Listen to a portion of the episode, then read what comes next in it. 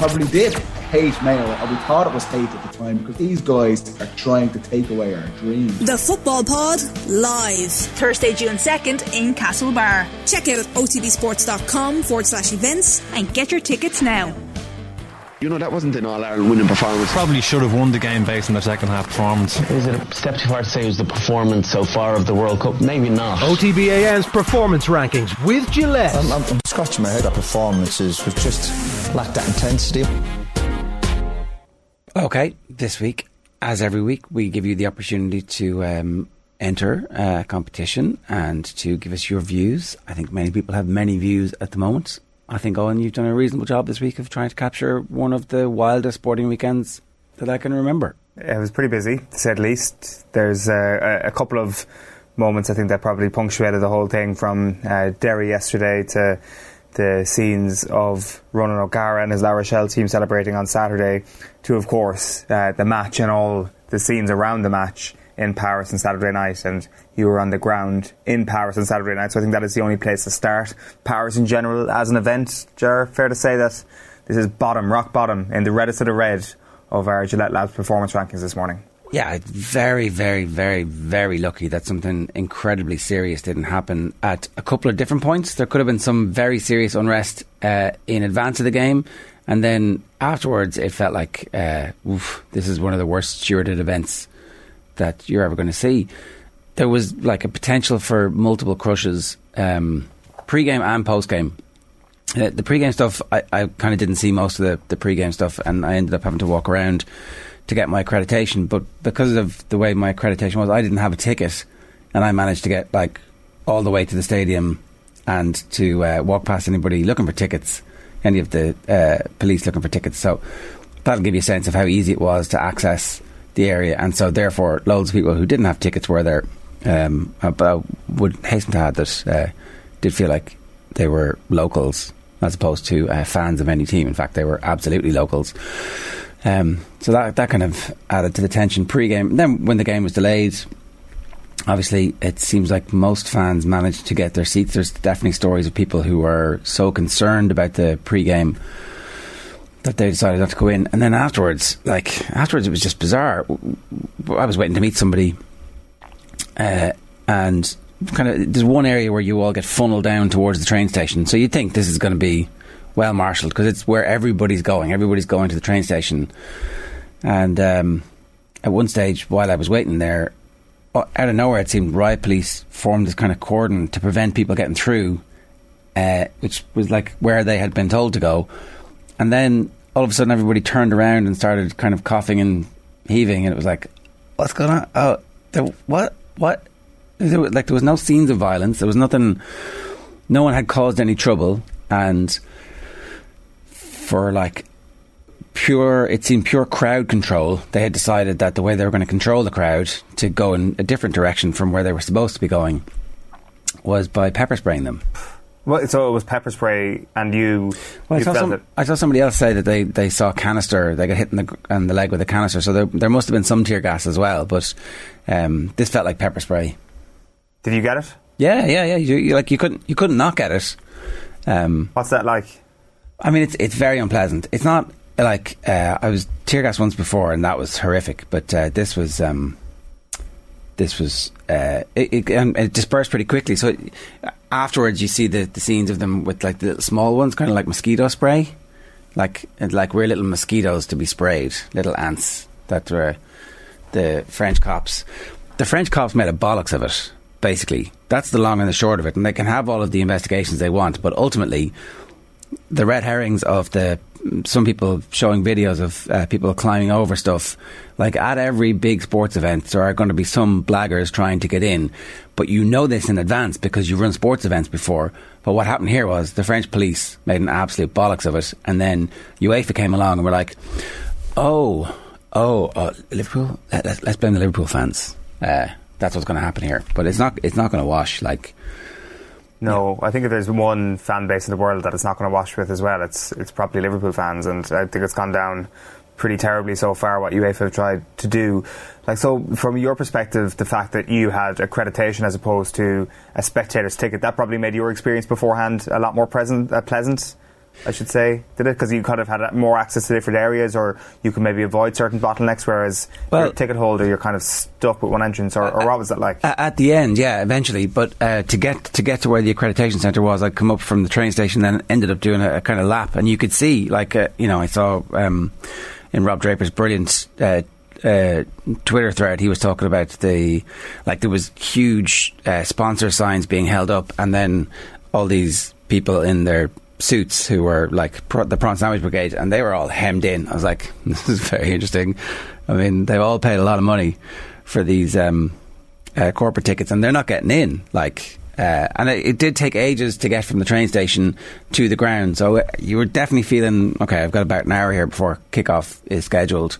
So you, you were there an hour before kickoff. Yeah, and it was- because I would I would have thought that you needed to be in there a lot earlier than that to have actually got in on time. It seemed because Uh, so by the time we got to the ground, because everything had slowed down at that point, uh, it was still an hour before. Okay, okay. Um, and like uh, you could wander around if you were just on your own around the back of the stuff, and uh, ultimately, it was actually after the match that I felt the most hairy uh, because after we got through that uh, bottleneck where. Um, uh, so the cops tear gas people to, or whatever it was, to slow them down. After you got down there, there was this kind of very slow moving march, which kind of it, it cleared a little bit, and then there was the local youths uh, waiting for. Uh, I got pickpocketed on the way in. Actually, that was the other thing that happened. what Uh, what, what was taken? Nothing in the end because like I, I grabbed the hands. And, so you uh, saw the guy doing it. Oh, totally. Yeah, yeah. Um, he, he just kind of was like, "What? do you, no." Uh, You know what, what's But I could- like, you're not going to let me pocket pickpocket you. Well, you, exactly. You you could see though that like um, because there was no there, there was no cordon. Anybody who wanted to do anything could come in, and most people had their tickets on their phones, and so therefore, phones were high currency, and so you know you can see how. Uh, if you were of a mind to try and get a a fan who's in a tight area, that you could easily kind of bump, bump, bump up against. Um, so all in all, you would say it was one of the worst organised sports events. Well done, Paris. Uh, uh, and just one last thing then on the um, the, the gang of youths. That, oh, on the that- way back, yeah. So you, you back, kind yeah. you have to you get kind of funneled past them. Uh, so it's like you know relatively easy pickings. Um, at that point, you're getting down to the train station, right? And then all of a sudden the queues start again, and the train station, it, the queue stops at the train station. And you're like, we're going underground here. The only thing relieving the queues at that point are the trains coming. So you're relying on the trains as this, as this uh, pressure valve. And if the pressure valve gets delayed or something happens, nothing's going to stop it. The, the people are going to keep coming behind you. So, That's terrifying. That's, well, you're you're desperately trying not to think. Well, this isn't very good, is it? I mean, this could go, this could go pear shaped pretty quickly, couldn't it? So there there were loads of police, but they were standing around at one stage, kind of doing nothing. And like they were, they looked like they were riot police who were really only there to, um, you know, deal with whatever riot they had predicted, as opposed to stewarding police who were like, okay, you're going here, you're going here, you're going to the city centre, you're going to, it. you know, like there was no sense of that. And it, like, is there is there? I wonder what, what happened. Like, how, how how did this actually like occur? Given, as you say, the amount of times that Saint Denis has actually hosted massive sporting events, conclusions to massive tournaments have taken place there. It just makes you like. oh, I mean, first thing that popped into my head was like, did the fact that they got to final late contribute to this? Like, is, is, it, is it a very You French can't- you- thing to be you- like, oh, we're not we're not working with two months' notice or whatever? Or No, you, you, can't. No, because like uh, again, to go back to Rob Draper's thing, like he he was talking about there was one specific area where three vans have been parked to, to make everything narrow, but that seemed to be the the situation. So we had a friend uh, who went to the game and uh, like that had had ended up kind of the whole crowd had been funneled into like one of those tiny little corridors. You know, in in, in all the stadiums, there's this kind of uh, when you're going up the stairs, like the stairs are kind of narrow. But if everybody was going through the same stairs at the same time for all of the outside area where they were going to sit, you know, so say you took Croke Park or the Aviva, um, particularly the Aviva, if there's, you know, you're going down the stairs after the match. If everybody was going down the same stairs and that was the only access uh, or egress areas that people had. That's kind of what it felt like. It was like we're going to funnel everybody in here. And the other thing is, if there's nobody telling you where to go, you're like, uh, Everybody just follows the crowd because Yeah. that, that's what happens. And so, again, there's nobody either side saying, okay, this is grand, you're going to be here. No, you need to go there. There was no sense of it being managed. The notion that, they didn't have enough time for it, that's nonsensical, I think. Like, and if, they, if they're going to use that as some kind of defence, it's like, well, then you can never have anything again. Thanks very much. The trouble with that is, of course, that like what happened at Wembley reflects horribly on uh, England's ability and the English FA's ability and the Metropolitan Police or whichever police force they had running that. But they're they're getting stuff again, and they're like, "Oh, that's nothing to do with us. That was just those crazy fans on cocaine." Now you can't be blaming the fans on cocaine because actually it wasn't them; it's the police. And it's like, well, m- maybe everybody's just forgotten how to steward big events in the aftermath of COVID. I don't know, but uh, it did feel like it could have got pretty hairy pretty quickly. And the thing is, if it had got hairy, what were they going to do? Well, like, what's the contingency plan? What's the relief? How do you do? You just bring everybody into the train stations and let them like walk on the tracks? I don't know. Um, the the fan park stuff was pretty grim as well, uh, and in many ways even even more grim. Like the the, the scenes from uh, obviously Paris in the city and that, that, that fan park that got tear gassed um, was I didn't see that. horrendous. So like a friend of mine was in the uh, the fan park in Paris, didn't bother going to the game, uh, like uh, when nowhere near Saint Denis, and the situation was that at full time there were people trying to maybe go out and exit they shouldn't have gone out, or trying to find uh, a, a spot in the fence to get out, basically trying to, to not go the way that the French authorities told them, and the French police's response was tear gas, like indiscriminate tear gas, videos of people of all ages uh, covering their eyes uh, with, with what was being thrown at them. And then obviously you have that situation outside an Irish pub in the Paris city. The, the French police were on one on Saturday night. They were. They were absolutely on one. Uh, they'd all obviously been watching La Haine and taking their uh, lead from history. I mean, they were like stereotypical French police. That's you know they behaved the way I expect the French police to behave.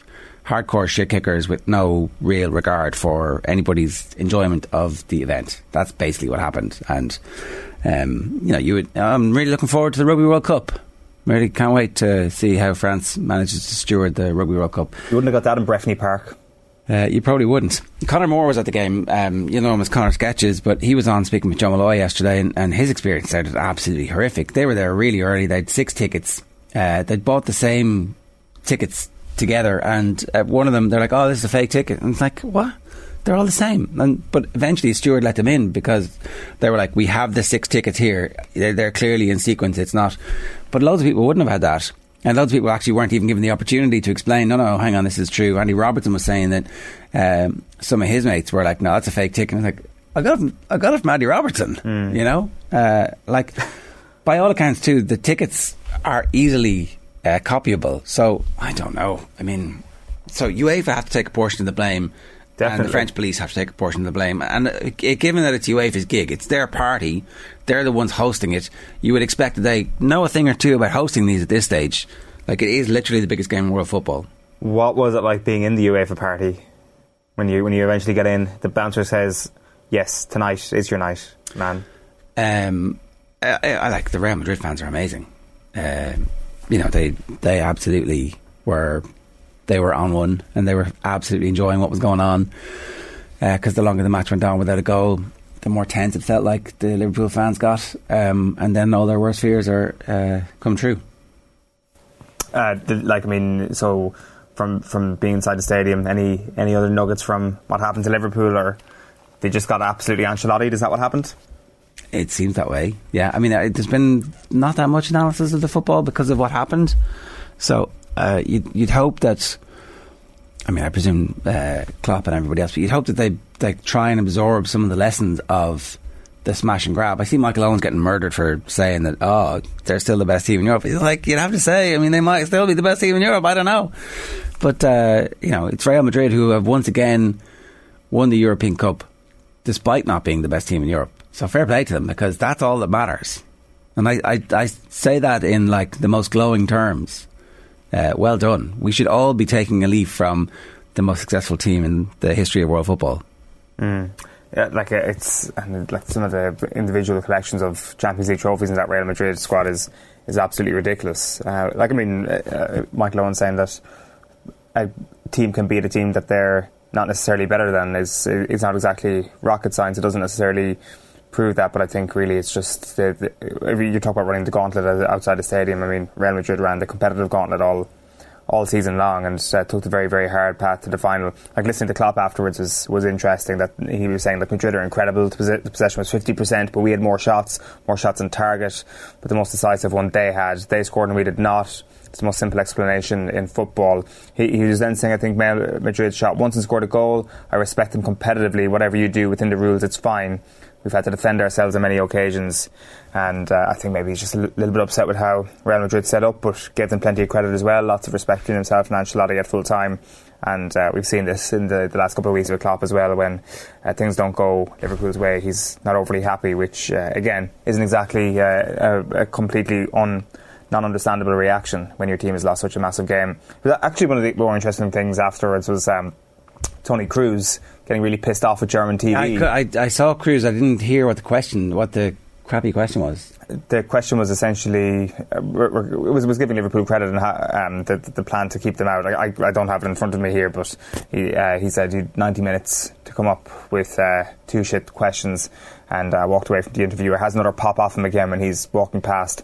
I think there's probably a bit of a pent up frustration, maybe German coverage of football, and is it overly negative potentially? I don't know, but it seemed that there was a bit of uh, beef there between Kroos, not necessarily in the reporter, but just uh, I, th- I think it was kind of predictable potentially from his perspective two negative questions. He said you can tell right away that you're German. He said, "Yeah." So, uh, well, it turns out every every footballer in every part of the world is subjected to the same thing and maybe that's what makes him uh, such a great footballer. Potentially. W- w- anyone in the flesh that stood out? Uh, well, Courtois is pretty good at football.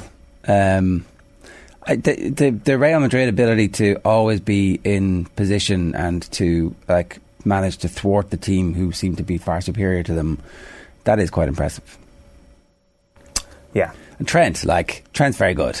This, uh, this let's scapegoat Trent. I'm not down with that. Like Liverpool are not Liverpool without Trent, and so therefore you just have to realise that that's not going to be um, not going to be possible. Konate played very well. Um, I don't know. I mean, it was like very high end football. The uh, Mo Salah killing the ball with you know at pace wherever, however it comes to him, uh, is also very impressive. Um, were you singing your own team theme songs when Camila Cabello was singing? No. You weren't singing an Aston Villa song? No. In the dressing room? Why are you supposed to? She wasn't happy. She d- deleted a tweet. She said, playing back our performance, and I can't believe people were singing their team's anthem so loud during our performance. Like my team and I worked tirelessly for so long to bring right vibes and give a good show. Yeah. I were mean, the vibes right? No, because everybody's like, why is the game delayed? What's going on? How did that happen? And so everybody's immediately on social media going, oh, hang on a second, what's happening? What are they doing? The cops are what? Oh, this doesn't sound good. Because, um, you know, in the stadium, when you're not watching the TV, it's very hard for you to know exactly what's going on. Although, apparently, according to Gary Neville, BT's coverage was crap. that was pretty interesting. See this? I actually didn't see Gary Neville's tweet. Uh, I didn't see it. I just read about it in the back of the Telegraph. Uh, I mean, in fairness to the Telegraph, they're using it as another opportunity to uh, kick Jake Humphries, which, you know, on this show. Uh, Alan Tyers is the man you want to read this morning. Um, in one of those inspirational interviews he's fond of, Humphrey once attributed his career success to never sitting in the comfy chair. Perhaps when occasions demand, football broadcasters need to get off the soft furnishings and out into the hard world of actual events. Uh, Gary Neville, Adam Crafton said, surprised BT Sport don't have a team on standby outside of stadium, getting little to no sense of the major story from the broadcaster. And Gary Neville replied, Are you surprised? I'm not. They can't react or aren't agile to things like this happening. Like, Right, shots fired. Um, yeah, in fairness, Sky do have a news team who were covered it and covered it really well. Yeah, so that was uh, the Champions League final. All of it, uh, I guess, this morning in, in the red. One of the worst sporting events ever. Don't go to the Champions League final, says Gerard Gilroy. Provinces are next up in the amber this morning because, in fairness, there was a bit of glory yesterday from a neutral standpoint. That pitch invasion in Clones, seeing the scenes with Derry winning their first Ulster Championship in 28 years. Connacht final was a, a, decent game as well. You had two teams of a of a similar standard going up against one another. But I think if we were talking about this on Saturday night, the provincial football situation would be rock bottom. It would be in the, the reddest of the reds. Um, but I think what happened yesterday kind of kind of brought it out of out of its slumber. How much of Kildare Dublin did you get to see on Saturday? I, I chose uh, to. This game didn't happen at the weekend. It got cancelled. I heard some something about uh, not enough people showing up, and so therefore they decided that they weren't going to play the game. Did did am I wrong? Uh, no, that's exactly what happened. That's, they just gave the, the cup to James McCarthy and they moved on. He he seemed very thrilled to uh, be receiving said cup as well. Yeah, yeah, no, he did. Um, the like, uh, obviously, it's it's very very predictable. I mean, to, to, a degree, there, there was definitely talk this year that maybe Leinster could have been competitive, and it wasn't. There was talk during the week that this game could have been predictable or could have been competitive rather, and it wasn't. So is it was it was it overly predictable that this was going to happen to Dublin? Like I definitely had a hunch on Saturday afternoon that Dublin were going to kill him. That was just kind of like a. You match. did. You took it in the WhatsApp group. Yeah, I think I, all week long I was definitely trying to not get too carried away and didn't get too carried away. But you're still hopeful that something is going to happen. Like uh, what I had hoped was that the vanilla defence that Kildare had been playing in the league and in the championship to date was somehow not putting something on tape for your opposition but actually, it turned out what it was the absence of a proper defensive strategy, and uh, against the Dubs, that might be a bit of a problem. Particularly this form, of the Dublin team, which are like in the cycle where they're trying to be explosive, and because their own defence is not great at the moment, the, they realise they're going to have to score massive scores to win matches against good teams, and they have the players to do that. So Dublin good at football. The provincial championships are a complete joke, and need to be put out of their misery. But what's worse is we're going to get the pigs Mickey next year of the round robins. As, as somebody reminded, was it somebody on the on uh, late night GA last night was like, there's going to be a, s- a situation with the round robins uh, where the round robins happen and then one of the four teams gets eliminated. Yeah. Like what? What are we doing? What are we doing? Why are we keeping these?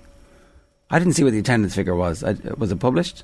I I'm not sure what, what there was at Dublin Kildare. But it, wasn't just Dublin Kildare, it was Dublin Meath in the women's football. Yeah. And the yeah. Meath footballers are bringing about 10,000 to matches. Yeah, true. So I would say the Meath footballers, women's footballers, are potentially the biggest draw in Leinster football at the moment. Hannah Tyrrell scored a late goal. Dublin won. That rivalry is going to explode. Hopefully they'll play again later on in the year. Maybe in an Ireland final like that's now the biggest game in Leinster football. But nobody, it seems, in Leinster football cared enough to advocate for something better. So they can all. Yeah, like what's what's interesting is that the two, obviously, the two most depressing sporting events from the weekend were probably the Leinster men's senior football final and the Munster men's senior football final.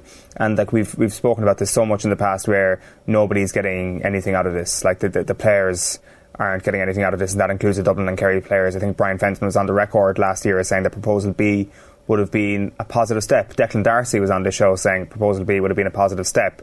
We know for a fact that we don't know what Dublin voted on the day. There's a suggestion that maybe they were anti-proposal B. They definitely didn't come out in favour of proposal B. No, they, they, they never lobbied for it once. They never publicly said we think this is a great idea. Actually, it's going to benefit us in the long run.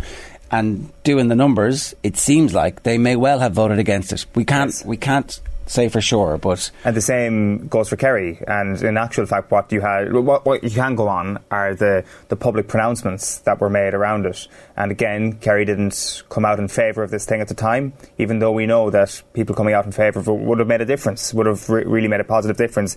And Kerry instead. On the day of the vote, their chairman got up and said, "We need a roadshow to bring this thing and lobby opinion around the country because they just hadn't done their research. More, more time. We need more time to they, talk about this. We've only had uh, since 1884 to look at the provincial system, but oh, we, we definitely need more time.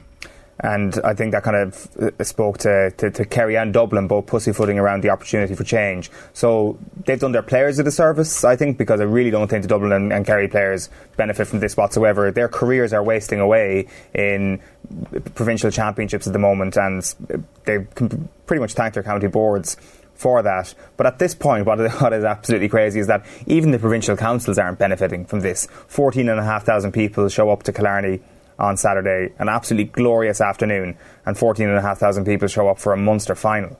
Like absolutely, like that's. I know. Well, in fairness, now they were charging forty euro for a stand ticket uh, for Killarney on Saturday, so maybe they will actually make a, a, hell of a profit off what's going on because the tickets are, are so expensive. But it seems to me that even the coffers are going to speak for themselves uh, uh, one way or another eventually, and that the provincial councils will surely realise that what they're uh, trying to produce here is absolutely pointless. We obviously heard they don't care. They don't care. No, and we got the evidence that from has been before their eyes for the best part of a decade, and they don't care.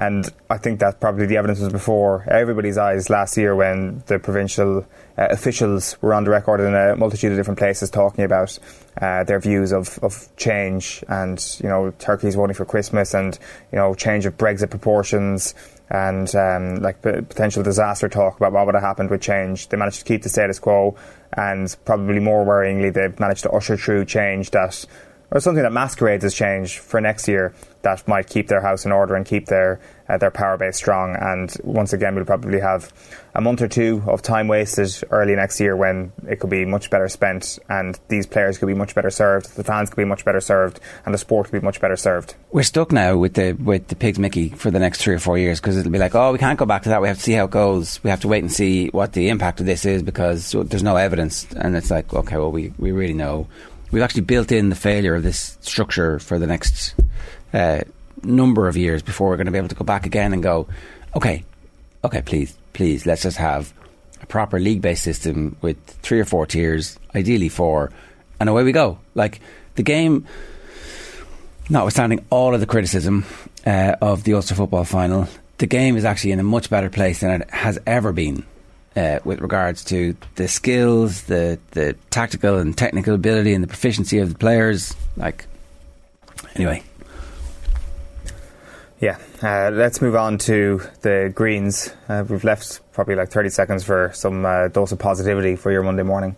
Um, Nottingham Forest, uh, which uh, an extra extra R in there for a good measure. Their 23 year exile is is over from the the top flight. Um, Steve Cooper's done an incredible job here. Won the playoff final yesterday. They made their worst start to a season for 108 years at the beginning of the season. Then they get rid of Chris Hughton. Steve Cooper comes in, the 14th manager they'd appointed since 2011. And uh, apart from one week spent in the top six in February, they didn't get into the playoff places until April. So they were the form team in the division coming into the playoffs. They, they timed their run to perfection. And maybe we should have paid a little bit more attention to their cup run, you know, beating Arsenal and then Leicester and then that 1 0 defeat to Liverpool. It was it was a pretty excellent run. Obviously, you've got Steven Reid involved in the setup there. He's been linked to Wimbledon, I think, a couple of weeks ago. I saw that. So it'd be interesting to see what he does. You'd imagine he'll he'll hang on and see where this, this Premier League journey goes for Nottingham Forest. But just a fantastic uh, storyline to have back in the Premier League. Leeds getting promoted a few seasons ago, Nottingham Forest back in there. you have got a very, very good collection of, of 20 teams in the Premier League next season with, with plenty of narrative. And then at the top of our performance rankings this morning is, of course, uh, Ronan O'Gara.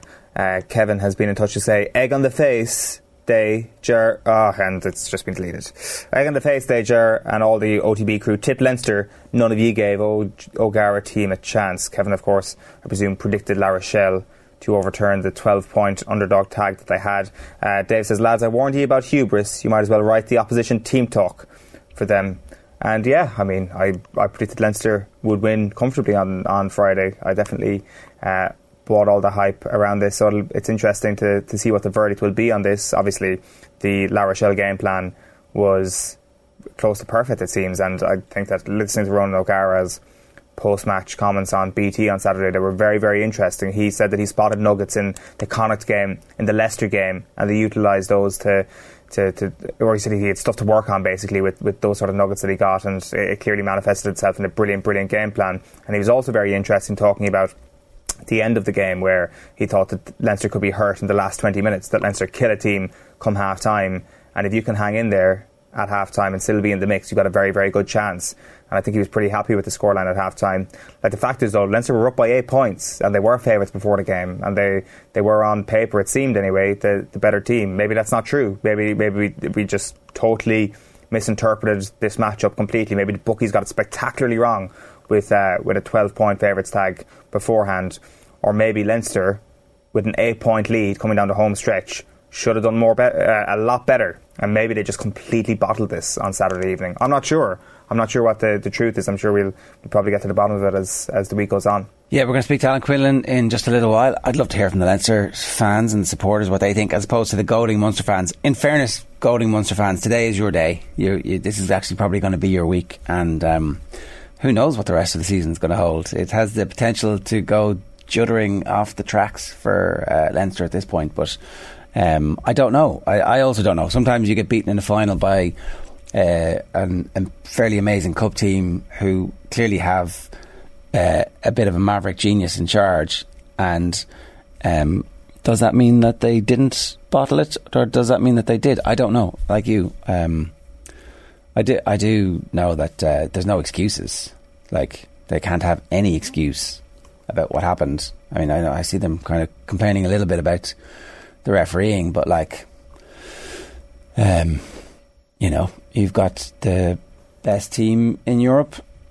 You by all the stats, by all of the all of the available metrics that we have to analyze the match pre-match, you are the best team in Europe, and um, you put yourself in a position to deliver, and then you don't deliver.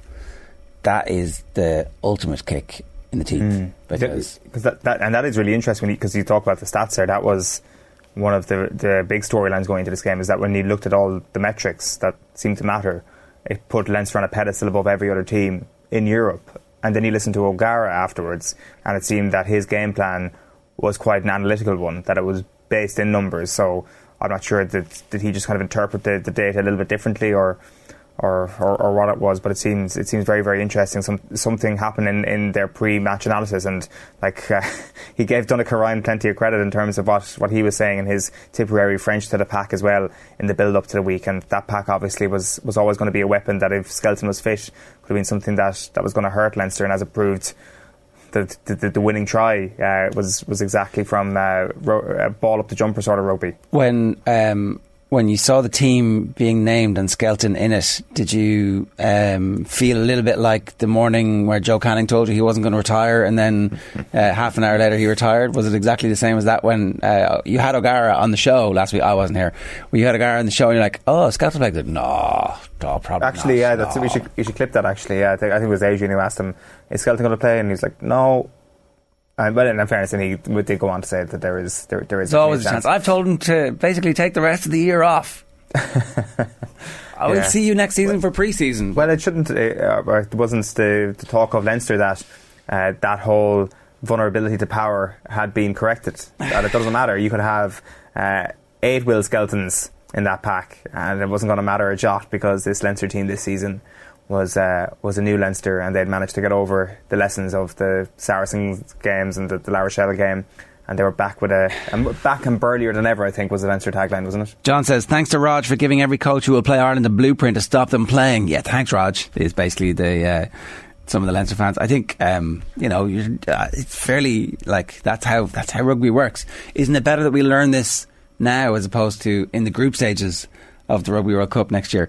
OTBAM is brought to you live each morning by Gillette Labs for an effortless finish to your day. We always, uh, on Sunday into Monday, give you the opportunity to win a Gillette Labs shaving kit to be with the chance of winning. Let us know who you think should make the performance rankings. The best place to enter is um, uh, today on the YouTube, or you can uh, tweet us at Off the Ball. And um, yeah, we'll read out the rest of your entries over the course of the rest of the show this morning. That is this week's performance rankings.